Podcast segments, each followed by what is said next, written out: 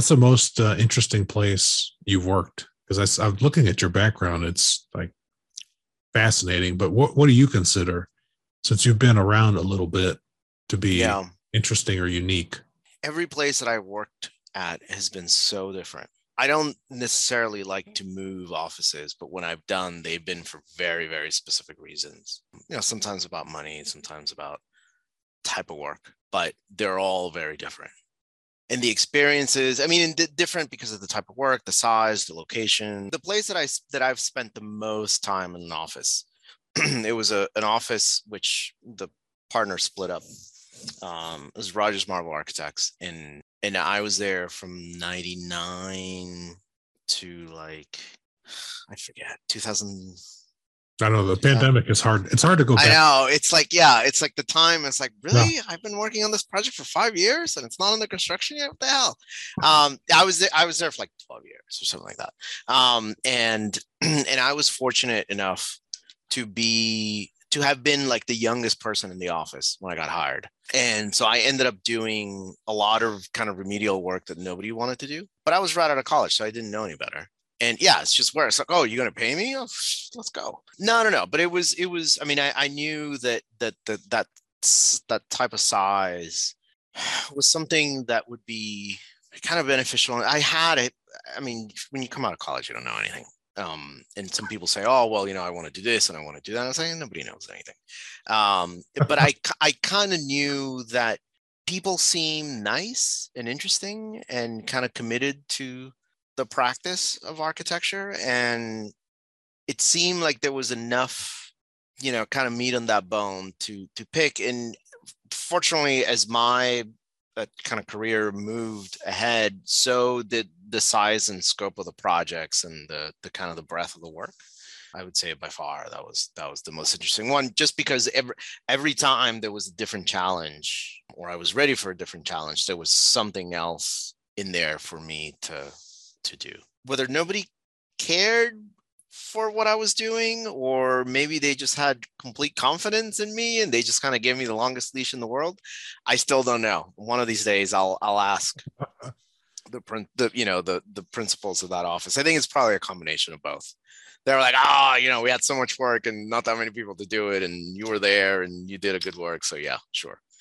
Um, and and uh, you know, I think the the nice thing about that one, that office, was that it kind of taught me the kind of the generalist approach to a practice. I don't know how uncommon or common it is nowadays, but but people clients are always kind of on the lookout for experts in a particular kind of subcategory or subfield.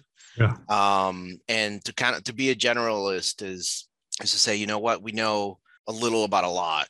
So that you know that kind of breadth of knowing will will help us figure out what the solution for you know whatever the project is. You know it doesn't matter if it's retail or residential or you know workplace whatever it is but having done all of these projects and and having been put on these different kind of experiences that you need to respond you need to respond differently because they're all sorts of different problems it's like okay well this is another one of those. So that was that was super eye-opening and very interesting you're first out of school it's like your first let's say your first 90 days in the new firm where you were.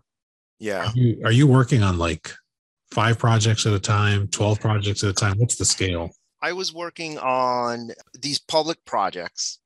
Um, it was a requirements contract with an agency a new york city agency called ddc which is the department of design and construction. Um, and they they had just passed the law the year prior that buildings, every building over five stories needed to be inspected. The envelope, the exterior envelope needed to be inspected every five years. Right. And then the the office had a requirements contract with the city. And w- what that is is that you aren't on a short list and then projects that that they have they just publish to that short list as opposed to just kind of publishing it globally so we had this requirements contract to together with a structural engineering office um, to inspect all of these facades to see if they were in good condition or whatever. But I don't know what I'm looking at.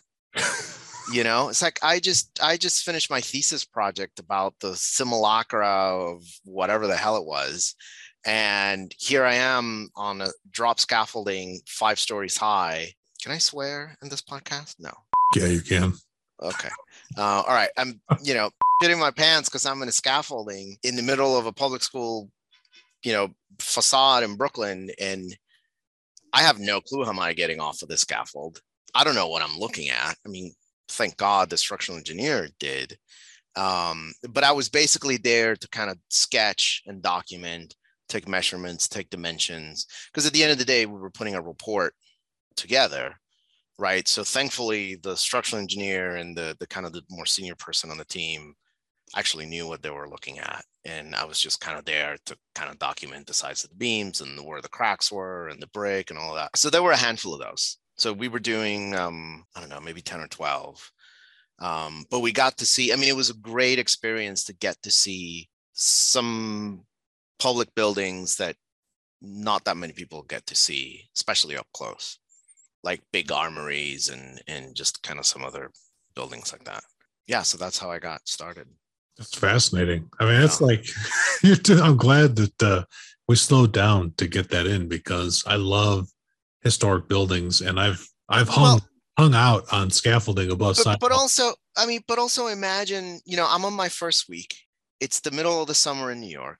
I'm wearing all black because I'm an architect. Of course, Of course and and all of a sudden I have to take the train to Brooklyn, which you know 25 years ago was not what it is now, and all of a sudden I have to go to the roof of this building and jump on that thing. I got pretty hot pretty quickly. There's no prep for that. They're like, yeah, exactly. Um, yeah, and then you know, and then after that, you know, when that thing uh, ended, you know, we we I kind of hopped on some regular projects. Um, you earned your ability to draw from the comfort of a conditioned space. Yeah, exactly. But it was like, okay, well, somebody needs to do it. That guy's new. He's young. Yeah. First job, I was I worked went to work for a GC, and we were doing a, a high rise, uh, like research building. And I was I went to school for electrical engineering. And I thought, oh, this is so cool. I'm going to get to look at like line diagrams and big equipment. Yeah.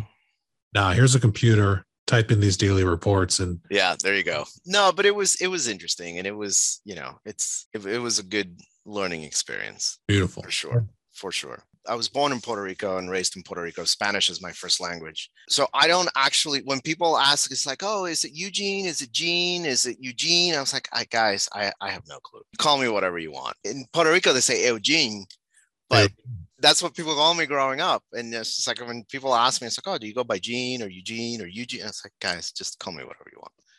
But uh, like, uh, how do you say Colberg in Puerto Rican? Colberg. Colberg. Colberg. I love it. yeah. We lost, I lost the accent fast. Oh, yeah. I, I mean, I don't have an accent anymore. I, I mean, there's definitely have an East Coast accent for sure. Well, probably, yeah. I mean, there's words that I get confused with here and there, and people look at me like, "What?" And at some point, I'm like, "Guys, remember I ESL over here? It's like I can't, you know." ESL. Yeah. No, I mean, I I take spelling pretty seriously, but just pronunciating sometimes. It's like, yeah, okay, yeah. There you go. That's a unique one. Yeah. I mean, the interesting thing though is that now I work with a lot of people from.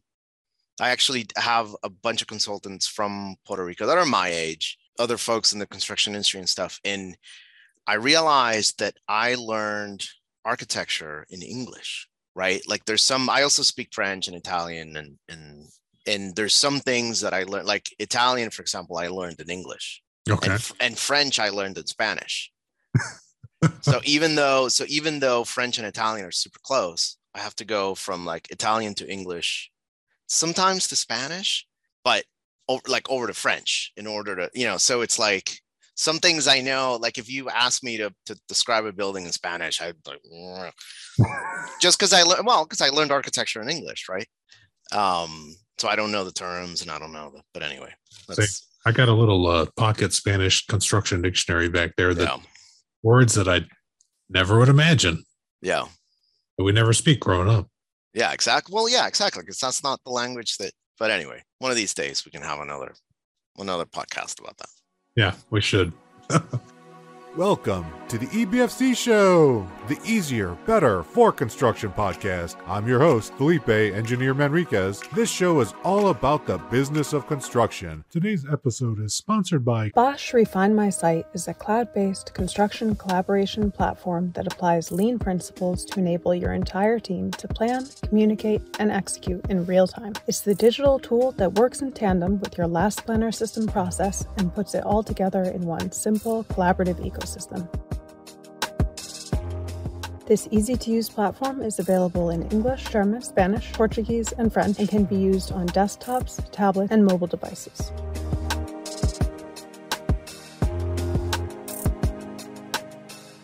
According to Spencer Easton, scheduling manager at Okland Construction, Refine My Site, in my opinion, is the best, leanest tool on the market for last planner system. Here's what our users have to say. We've looked at three other digital scheduling platforms and none compare to the straightforward approach Refine My Site takes.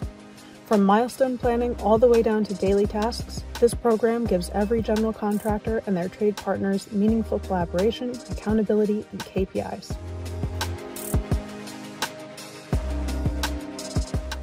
Register today to try Refine My Site for free for 60 days. Today's show is also sponsored by the Lean Construction Institute. LCI is working to lead the building industry in transforming its practices and culture. Its vision is to create a healthy and thriving industry that delivers outstanding project outcomes every time for everyone. Check the show notes for more information. Now, to the show. Welcome to the show, Yeah. Goldberg. Hey, Eugene. Yeah. There you go. Hey, Eugene. Yeah. I can think in both languages, Spanish and English, like interchangeably. But uh, for this show, because I learned how to podcast in English. So totally. There you go. Yeah. There you go. okay. Yeah. All right. So welcome to the show, Eugene Goldberg.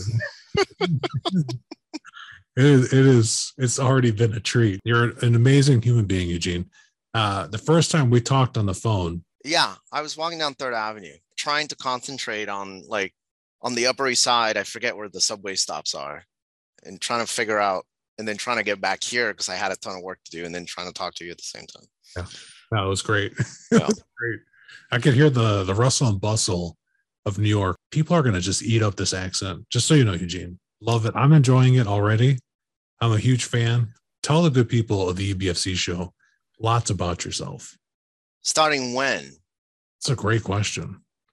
Let's start. Let's start where you'd like to start. So the so the audience is uh, mostly project managers. Okay. We also have some young people considering should I go to construction?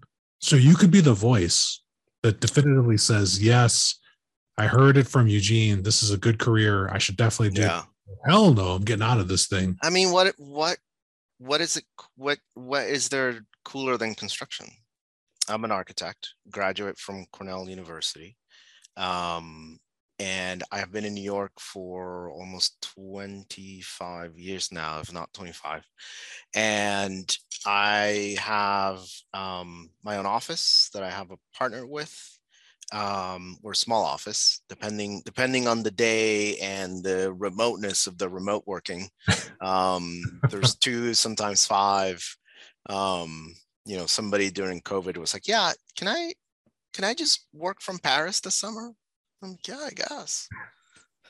Um and so we're yeah so we're a small office. Um we we one of the one of the main um reasons for starting the office was that we wanted to do what we were kind of not allowed to do in other offices, both from the point of view of behavior um, and sort of tackling different projects at different scales and you know having the liberty of of just like you know what? That project looks interesting because of x y and z and i want to do it um and so that's so so that's what we do. Um i my come from a very very varied background. Um i spent some time at gensler uh, in new york which is a completely different monster that gensler anywhere else in the country. Um and um i spent a some time at an office called Ennead, which used to be called Polshek, which I can give you an entirely separate um, podcast on on rebranding offices and what not to do and what to what things to do. A lot of great civic work, civic work out of the office, a lot of museums, a lot of college and university work. So that was very nice and enjoyable.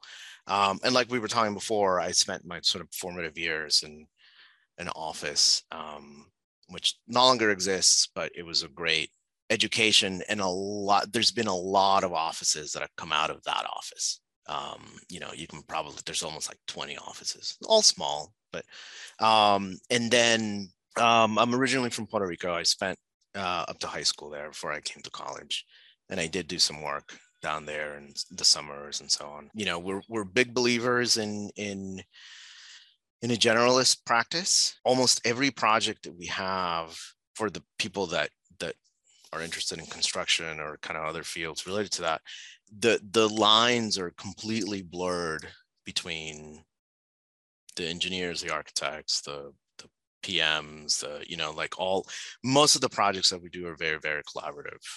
Um, not necessarily by design, sometimes by accident.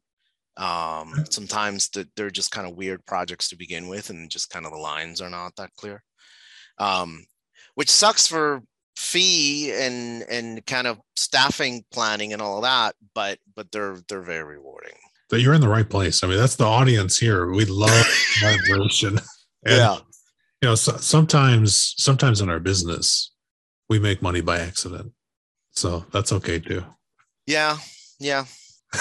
that's really good. Or, or or sometimes you don't, and Yeah. you know, Yeah. just keep keep moving. I've had uh, architects on the show before talking about uh, just completely, and I'm going to paraphrase, completely throwing away six months worth of work because a principal might have thought, no, it's not in line with what what what needs to come out of this office. So they go at a loss and redo all of that work. And uh, I'm hearing from some friends in the business that that's not as uncommon as I would think. I mean, I have I have not personally experienced it like an inter office thing, but I've experienced like, you know, being hired by by a client because they have um, money in a budget somewhere, and the architect's fee or you know the design team fees compared to the overall project is this little. Um, and I've had clients that say, okay, thank you very much for the drawings. I'm just going to put them over here. Um, and then, uh, you know, we'll, we'll figure out if we want to do it or not. And I'm like, guys, we, we just spent the last six months of our lives just pulling all nighters every other week. And you're just going to, you know, what? um, that's happened to me twice Ooh, um, and one of one of those happened around the time immediately after my first kid was born. He was born on a Friday, and I was in the office Saturday, Sunday. Fortunately, the hospital was a couple blocks away from the office. it's not something cool to do, but it just gives you like once you go through that type of stuff a couple of times, you're like, guys, this is not it's like we don't need to be we don't need to be pulling all nighters. We don't need to be working every weekend. We don't we there's no. And over here we don't do that or we try not to do it. Um you've had a good variety of experiences under your belt and your approach in your office is just different so like your practice now you, you had your person working from paris because Right. of because of the rona so that's not uh it's not a bad thing it's very interesting but a lot of companies didn't give that flexibility well, but but that's the the so one of the things that in we, we actually had a, a new person start yesterday. And I remember when we were talking to him, we were like, look, we can't we can't give you the the kind of the nice 401k package that a big office can't give you, right? We we can barely give you the health insurance that you need, but we can give you something, right? Right. Um, we can be somewhat competitive on the salary. I mean, I think the the thing that that we can offer is flexibility, not working with jerks. You'll hear me say that a couple of times. We don't That's like good. jerks.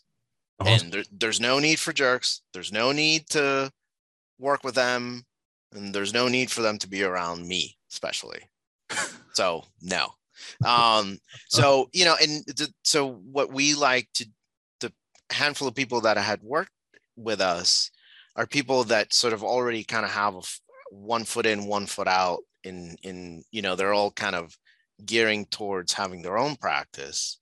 And we're like look that's something that's that's feedback that we can give you. We can give you flexibility and and you can you can have a hands-on kind of firsthand experience of what it is to run a small practice you know and two have gone on their own to start their own gigs. So, so that's the kind of the thing that we can offer. We can't offer you know we can't compete with a benefits package of of a bigger office but we're not jerks. We can be flexible you know as long as you get your work done i don't care I think the not being jerks. I mean, when you're until you've had what I would consider the typical construction experience, you don't know how priceless it is not to Oh, have yeah. to work with jerks. And if you're Eugene, if you're running a, a no jerks zone, i think i need to put that on the reverse of the business card no jerk zone yeah, um no and and look and, and if we've said no to some clients that were just jerks it's like i don't you know either i'm going to make this r fee so high that they'll say no um or just we'll outright you know we'll just say look i'm sorry but we're too busy it's just like seriously that's just there is n- i have no time in my life for jerks oh, I love that. Uh, you've made a fan out of me. So, Eugene, tell the good people where can they find you? What's the best way to get in touch with you? And I'll make sure we put those links in the show notes.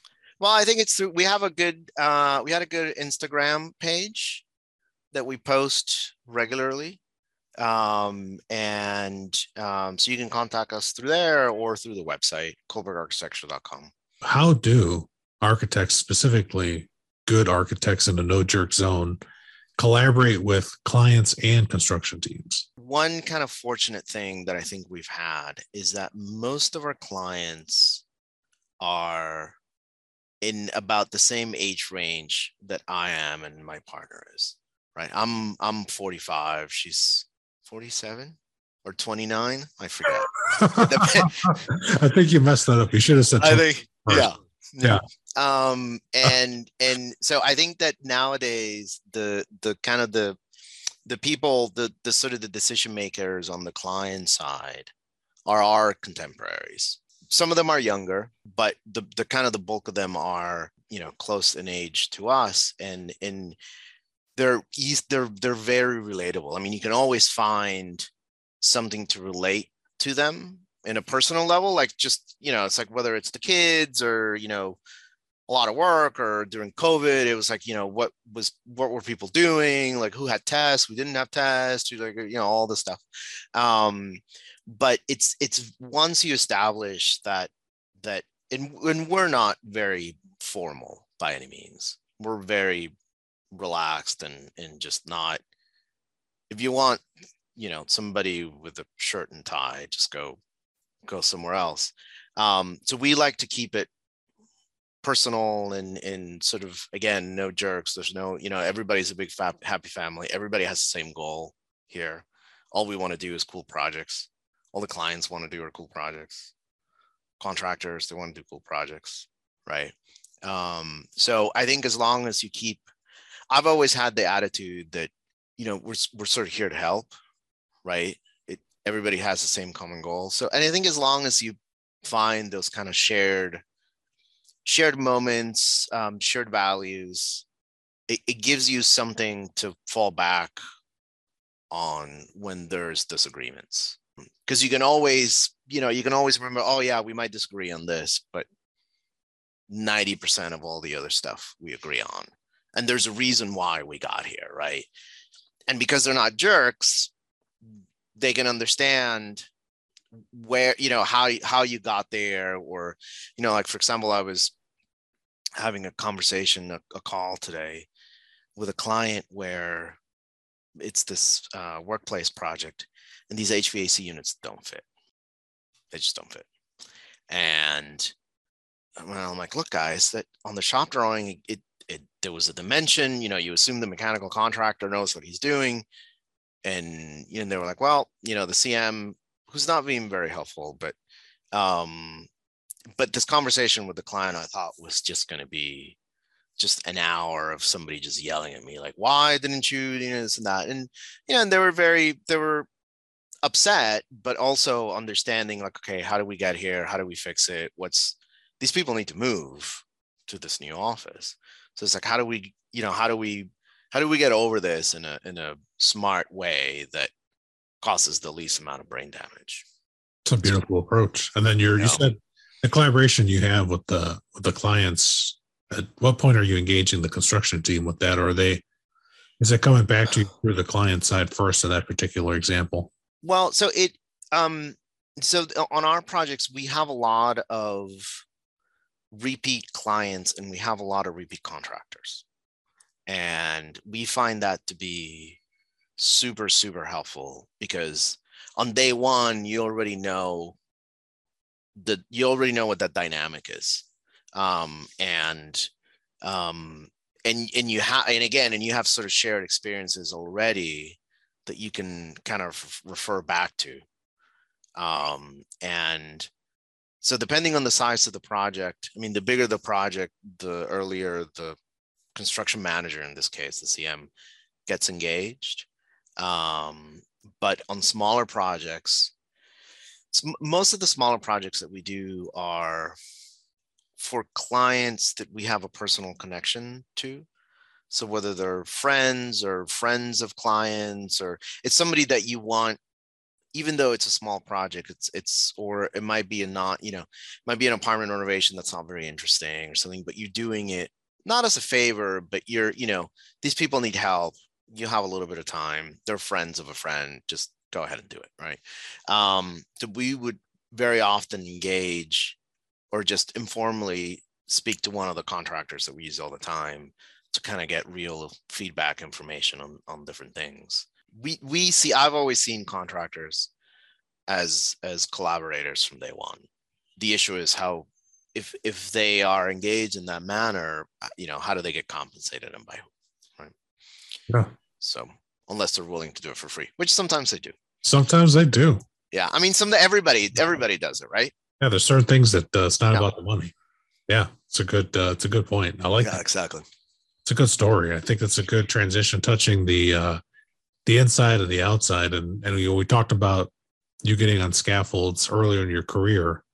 I, have got a question here to follow up on that. When it comes to uh, architecture, specifically interiors, yeah, like you've got some good experience with some historic touches to some modern stuff. You mentioned some even some apartment stuff if it's for the right client for the right circumstances. But as as far as like historic renovations or putting back to equal in kind, yeah, I've played with before. I've got a beautiful picture just off camera from a baby project that I had on Six North Michigan Avenue, which I love. At the time, I didn't love it. Didn't love it at the time. But right. in hindsight, with memory, yeah, exactly. Fog. It was like yeah. one of the greatest projects ever. Right. And so, is there a difference when you're on a historic project, what clients are asking for, how they're talking to you versus something modern where somebody wants something novel? You know, I think people, especially in New York, um, when you have a historic property, um, most of the people have a sense of stewardship about that structure if they're if they're the building owner if you're working for a tenant it might be a little different um, but if you're working for the owner there, there's like kind of an understanding that if you're the owner of a building and you're a, a regular kind of non-crazy person. There's there's this on the well because there's there's there's cra- caveats there's crazy building owners that are like oh yeah whatever. Um but most people have have an like when you own a historic building you see it as an asset to your portfolio or you know whatever it is um, as opposed to um, a negative right? So so you want to take care of it. You want to make sure that partly because they have to do it by code. Yeah the landmarks preservation commission got started after um, penn station got demolished it's very very regulated. Um, but look some some people like it some people see it as as an asset to to to have properties like that. Um, and then depending on the type of project, whether it's a like an adaptive reuse or just even an interiors job, you know, there's always there's always kind of you know trying to get some like trying to it, it's mostly an exercise of just kind of peeling back layers of bad renovations and just kind of getting it back to to some of the original bones. Um but yeah i mean look uh the the fabric of new york is from the 19th century right? Right. um so you're always at any point you're bound to work in a historic building whether it's it's landmarked or not it's you know it sort of takes a similar responsibility The non crazy owners, disclaimer, you know, yeah they want to put it back and kind of make it right.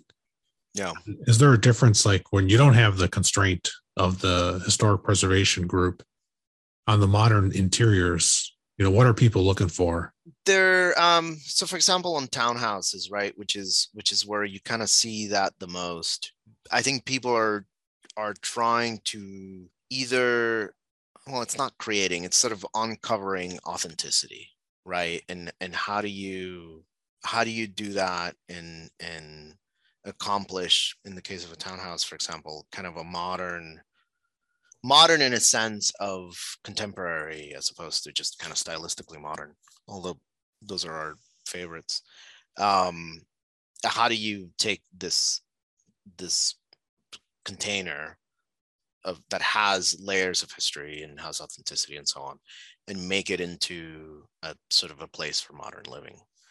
Um and and in those interactions can be you know sort of on a detail basis or how do you you know or especially if you're trying to do like how do you take one of these old townhouses for example and turn into a passive house right? And and that's when you kind of start seeing the the kind of different layers and how do they occupy spaces or how do they you know interact with the exterior which kind of make it super interesting Do you find that uh, you get sparks of creativity when you're in the spaces or when you've done some investigation and you're back maybe at the office or maybe even just like getting ready for work in the morning? Where where is the where does the spark typically hit you or, your, or people on your team for what you're going to create in those spaces? Are you thinking inside out or outside in? our office is in downtown brooklyn um right above the new apollo diner. Right above the right above the kitchen. Depending on the time of day it smells like french fries. Right. um Oh which my is God, I'd be that would, destroy yeah you, you'd be 700 pounds. But so i um ever since a long time ago i i ride my bike to work. Um and you know the ride from our apartment um over here is about 20 minutes um and and i go to job sites on the bike and and i go to meetings on the bike and um and that's where that's usually the only time I get to think. I should be paying attention to the road, um, but somehow I can do both. I kind of feel like I, I missed out not talking to you while you're on the bike. You were walking. Oh, talk to. Oh, you should. I. There are certain people, and I have certain phone calls early in the morning or late at night that I totally just take on the bike. The the we have a weekly call with um with our publicist um Deborah. That one I take on the bike all the time. Um and you know, and sometimes she's like, "Oh, you know, I can't hear you." I'm like, "Oh yeah, yeah, hold on, let me slow, slow down because you get the wind on the headphones." um but but yeah so i mean the the so that's that's when i think wherever you can get time and space to think is is usually when things like that happen. Um and it's not necessarily a spark it's just that you have the right space or the right amount of space and time to just kind of put all of these disparate thoughts together. Um because in front of the computer there's always i mean i have two screens everybody's got two screens but there's always like the email or the notification or the work or the calendar and the thing that you're late to and it's all you know now with the, the camera with zoom um, so there's really not enough time to kind of just like put the blinders and, and do it. So for me that happens in the bike. Um, that being said though going to job sites ever since i, I was young I, I think that's a life-changing experience um, whether whether it's during construction or after you know or close to completion that's always like oh shit yeah that's right. There's a reason we did it like that. Or or like oh crap. That's thank god nobody's going to notice that but i'll remember that for the next time. Um no it's always um i mean i think for for i've always had not necessarily that i've had a hard time but but it's sometimes it's hard to get into to get, mentally get into the space in in a drawing um but you know you're just it's like that. It's instantaneous when you go to the site. Oh sounds like it is. And then you you just have the idea and then when you get to where you get to you can remember it recall it. Yeah exactly. Yeah. Get it down on paper. Yeah. Gauge. I love it. I love it. I never would have expected uh by expiration that you've got going on. I was gonna I'm making that up as a new word, Eugene, just in case you're wondering. Well, yeah. Well, there's there's a there's a quote um, from the mayor of Rome, Italy, from a couple of years ago. Um, the old mayor, not the new mayor, um, who used to bike to work too. That that cycling is the right combination of um, fatigue and um, I think it was fatigue and liberty or something like that, right? Like you're just tired enough, but it also is just you're free enough to to kind of, you know, you have time to to just kind of go through through things. So that's yeah. what I do on my way in back from my. You know, the worst thing though is going back home. Do you get time to think about all the crap that you didn't you're like, oh shit, I meant to send that email, or you know, or like, oh man, I forgot to schedule that meeting. You know, it's just, you got, I have 20 minutes to think about all the crap I didn't have time to do. that's the curse part. Yeah, the- I know. Right. Exactly. That's that's the yeah. On the mm-hmm. way, so it's that we're down we're down the hill. So on the way down the hill, I think about all the positive things that I'm gonna yeah. do. And then on the way back up the hill, you're like, oh crap, I didn't get to do that. You're uphill and you're mentally going uphill. Yeah, oh, exactly. Oh, that's yep. amazing. Yeah. Yeah. Speaking of uphill, so you've you've survived a, a pandemic. Congratulations on yeah, yes, yeah, yeah, same yeah, same to you. We're we're yeah, and you're back in the office. I, I want to hear from your perspective, from your practice, your vantage point about yeah. the new Apollo, not the old, but the new Apollo kitchen. Yeah, God knows about the old one. I don't yeah. know. Who knows? Yeah. How is it? Uh, I'm sure it's COVID's impacted them, but how has it impacted your practice? Yeah. Uh, well, you know, it's um, it didn't impact our practice that much. It didn't change. It didn't and and I and I say that carefully because yeah. to some degree it did, to some degree it didn't. But um, since we're since we're small to begin with, and we don't necessarily have the infrastructure of a you know 20 30 100 person firm there wasn't that much to manage to begin with and because we were so flexible just kind of part of our dna like when that person was like look I'm gonna be in I'm gonna be in Paris this summer with my parents. Um, it, she kind of wasn't asking either. She was I like, love that. Yeah. She was like, I'm doing this by the way, and yeah. I'm like, okay, uh, sure. Well, for people watching the show, I mean, you see exactly Eugene has nailed this impersonation of this uh, young professional. Now, for those of you listening in, it's worth coming back and remembering where this is happening, so you could see his pause. His face clearly said I'm just telling you so you know. But right. I work tomorrow. Yeah, no, exactly. No, and, and no, the issue was that she so she um this person lived in Manhattan and she had been working remotely. And at some point I'm like, look, I, I haven't I haven't seen you for two months.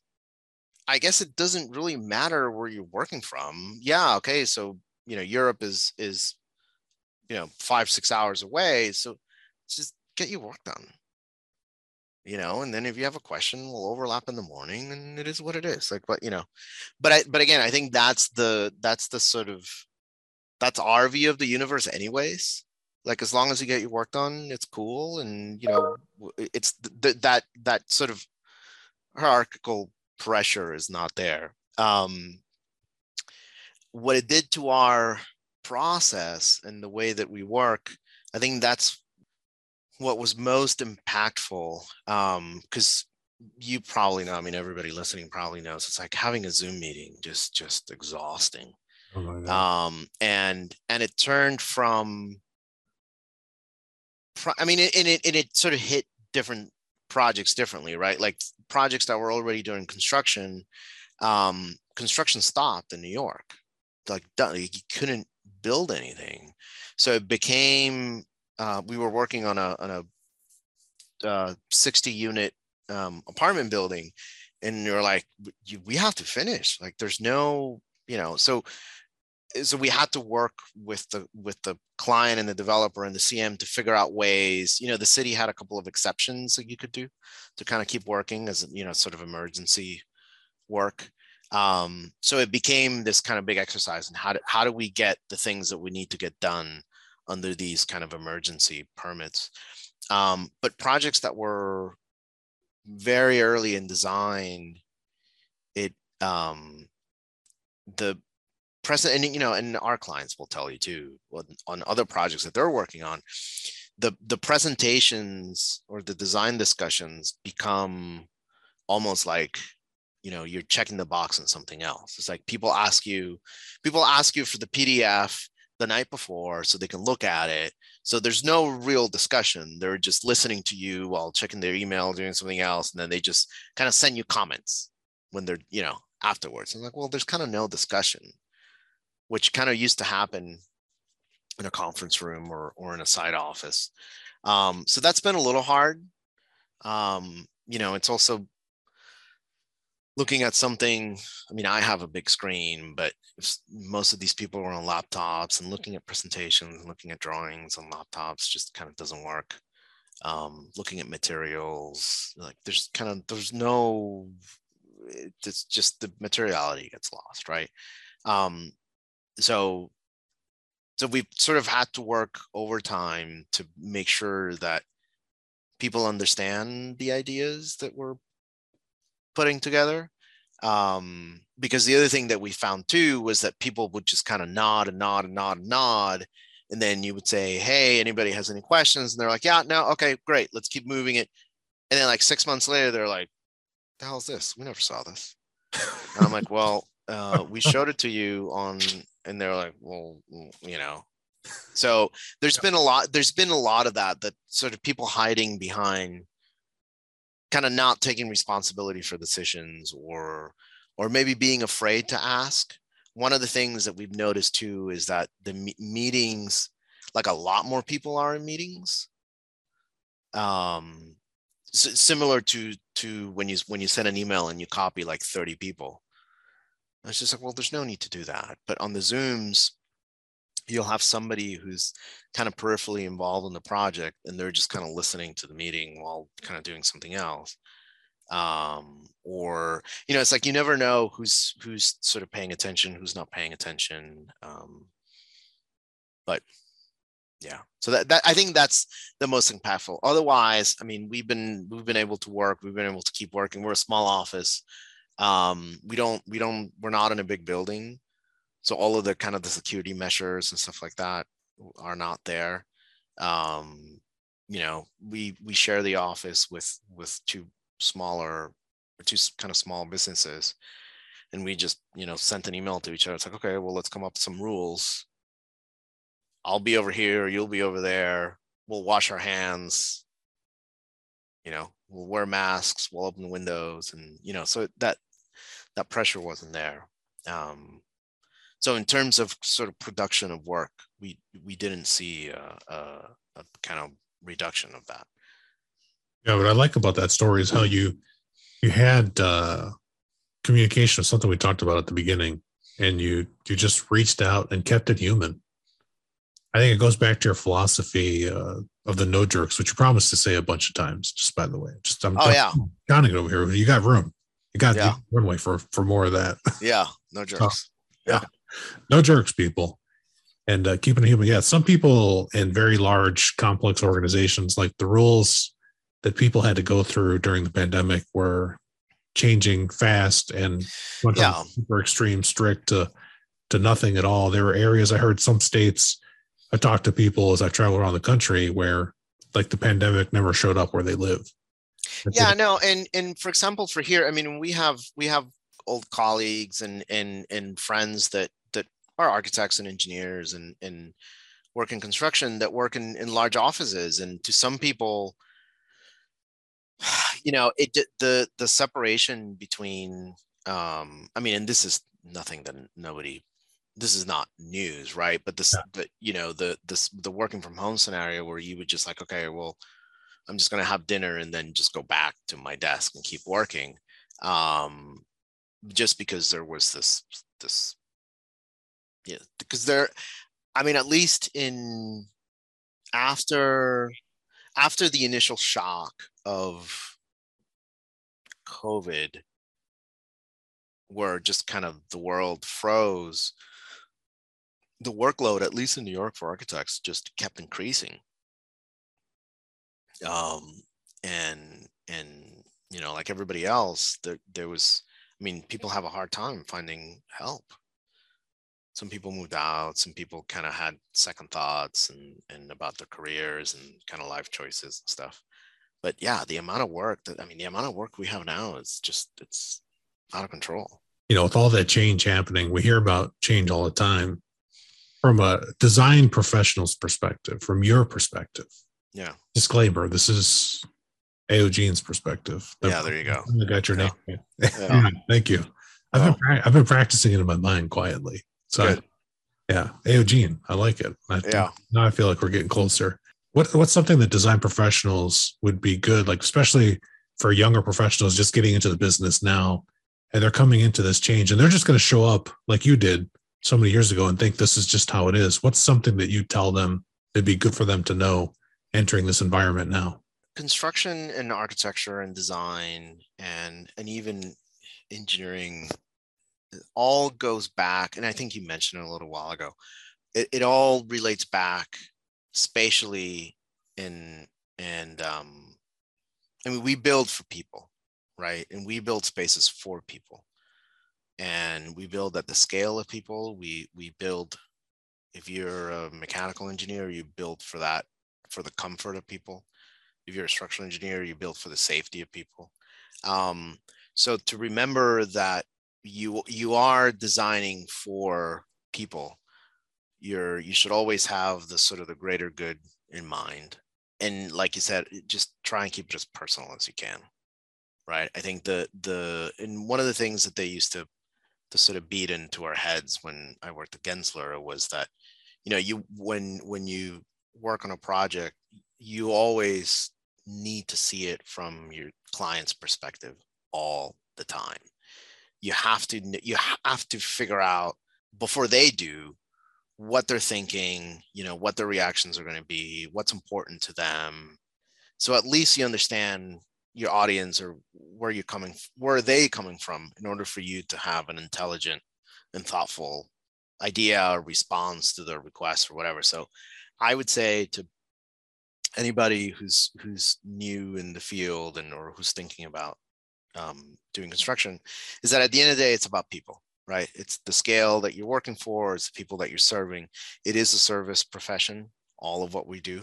Whether you're laying brick designing a, a duct or or you know working on a new Revit model it's a service industry. And I mean you get to serve the people. So the more the more personal it can be the better. No, I love that. It's definitely in tune with the heart of our show, which is respect for people and being so people focused. Hey, Eugene, thank you so much for coming on to.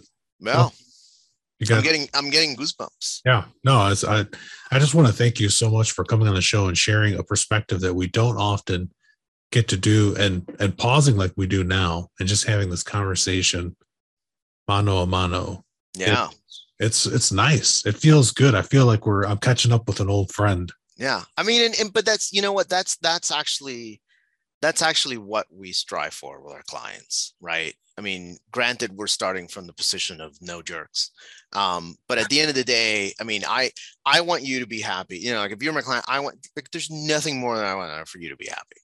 Most of our clients are repeat clients, so and and they become just kind of part of this bigger network of just kind of friendly colleagues and clients, which is great. and the same with contractors and the same with consultants and It takes a village to build. yeah exactly especially nowadays Yeah. Yeah. The complexity going up so much and the changes happening so fast. We need those people.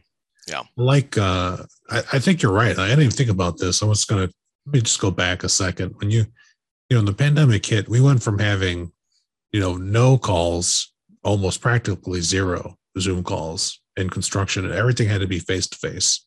I mean we had some like go-to meetings and some webex and stuff Super for, rare. for for projects that were you know like we uh, we were doing we were doing a couple projects in china and we always had those and but yeah to 100%. Like, yeah exactly like I remember uh in the early days of the pandemic, my first, I think the first meeting I had it was like the day, the week after the week everything shut down. I think the first Zoom thing we did was like 12 hours long. You know, one one continuous Zoom call. It was Yeah. something that was supposed to be in person, you know, at, around a conference room table, a working session. yeah. We had to make it work around uh our Yeah. computers, which yeah exactly. it was i mean it was totally different for people. And cameras on which people are not used to. I, i'm seeing cameras off again already. Yeah that's good. Yeah people are kind of tired of the camera. Yeah. Like i was so glad to see your camera on on this one so. Yeah yeah that was good. Could have been like a like a vr augmented reality if you were on the bike doing this show racing up that hill on your way yeah. home. I want to give you the last downhill glide on the show. There you If go. you take us out on on some good, easier, better for construction. The future is bright. Share some some of your positivity and optimism with our fans. i think the future is no jerks. There's no reason to be one there's like there's just there's no reason to be one you know? Everybody's in the same team. Everybody's in the same team you know? Like you said it's just it takes a village and and i think what i think one thing that we've been seeing though over the last i don't know 20 25 years is the the lines between design the different design professionals and the different um i don't know what they're called but construction um professionals let's say um and clients being blurred right you have architects that work for the client you have contractors that are you know uh consultants you have consultants that are work on the construction side you have you know, it's just like everything is just a big mush. You know, the benefit of that is that people can see each other point of view, hopefully easier. Um, and when you're working with no jerks, that's even easier. Very special thanks to my guest. I'm Felipe Engineer Manriquez. The EBFC show is created by Felipe and produced by a passion to build easier and better. Thanks for listening. Stay safe, everybody. Let's go build.